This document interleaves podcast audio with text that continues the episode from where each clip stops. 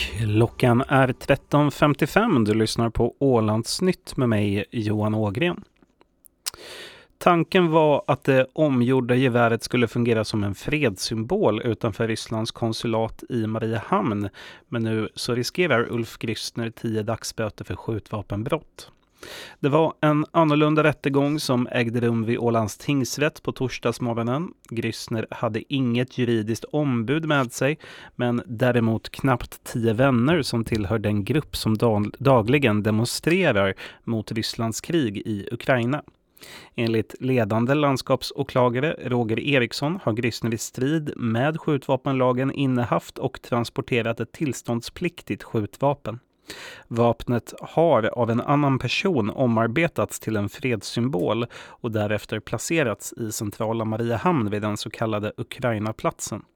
Gevärets pipa hade delvis kapats och sedan hade ett metallrör med knut på svetsats fast. Under förhandlingen vittnade en polis om att ifall den ditsvetsade delen kapats hade vapnet varit funktionsdugligt som ett skjutvapen. Oavsett hade tillstånd krävts och regler kring eh, hanteringen och förvaringen gällt. Grissner erkände att han varit slarvig och motsatte sig inte dagsböter. Däremot vill han eh, inte att vapnet ska förverkas till staten.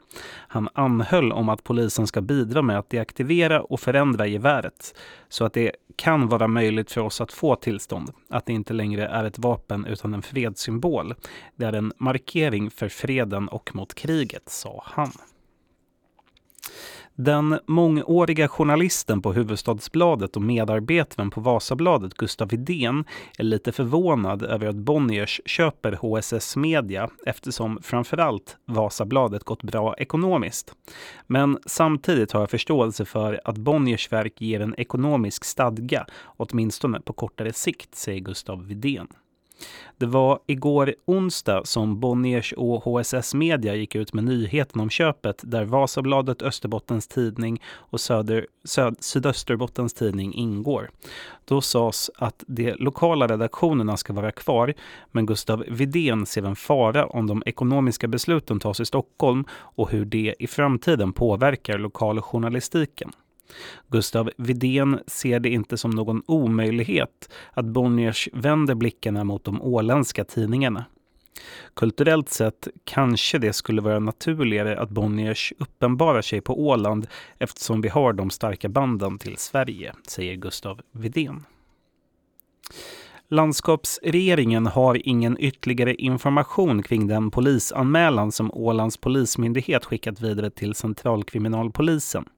Förmodligen handlar det om beslutsfattandet kring elhybridfärgen, men jag har inte sett några papper på det. Vi har inte fått någon mer information än det som framkommit i media, säger Mikaela Slotte som är rättschef på landskapsregeringen. Det är fortsatt oklart vem eller vilka den inlämnade polisanmälan riktar sig emot. Åland Uniteds offensiva spelare Tilda Darots har blivit uttagen till U19-landslagets träningsmatch mot Irland som spelas i Erikile. Den första matchen spelas inkommande lördag och, på andra, och den andra på tisdag den 27 februari. Träningsmatcherna är uppladdning inför det fortsatta kvalet till EM som spelas i början av april. Där ska Finland möta Nederländerna, Polen och Bosnien-Hercegovina. Och eh, Slutligen så avslutar vi med vädret. Resten av dagen så är det fortsatt mulet och uppehåll. Temperaturen den kommer ligga på omkring 2 3 grader och vinden den är måttligt sydlig och tilltar under eftermiddagen.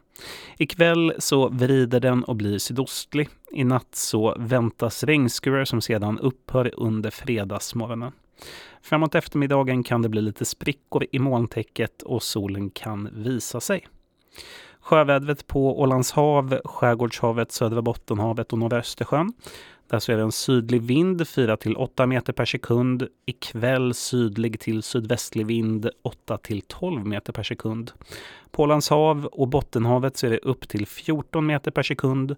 På många håll ska det vara dis eller dimma. Ikväll, eh, ikväll ska det vara lokalt regn med måttlig sikt. Det här det var Ålandsnytt med mig, Johan Ågren.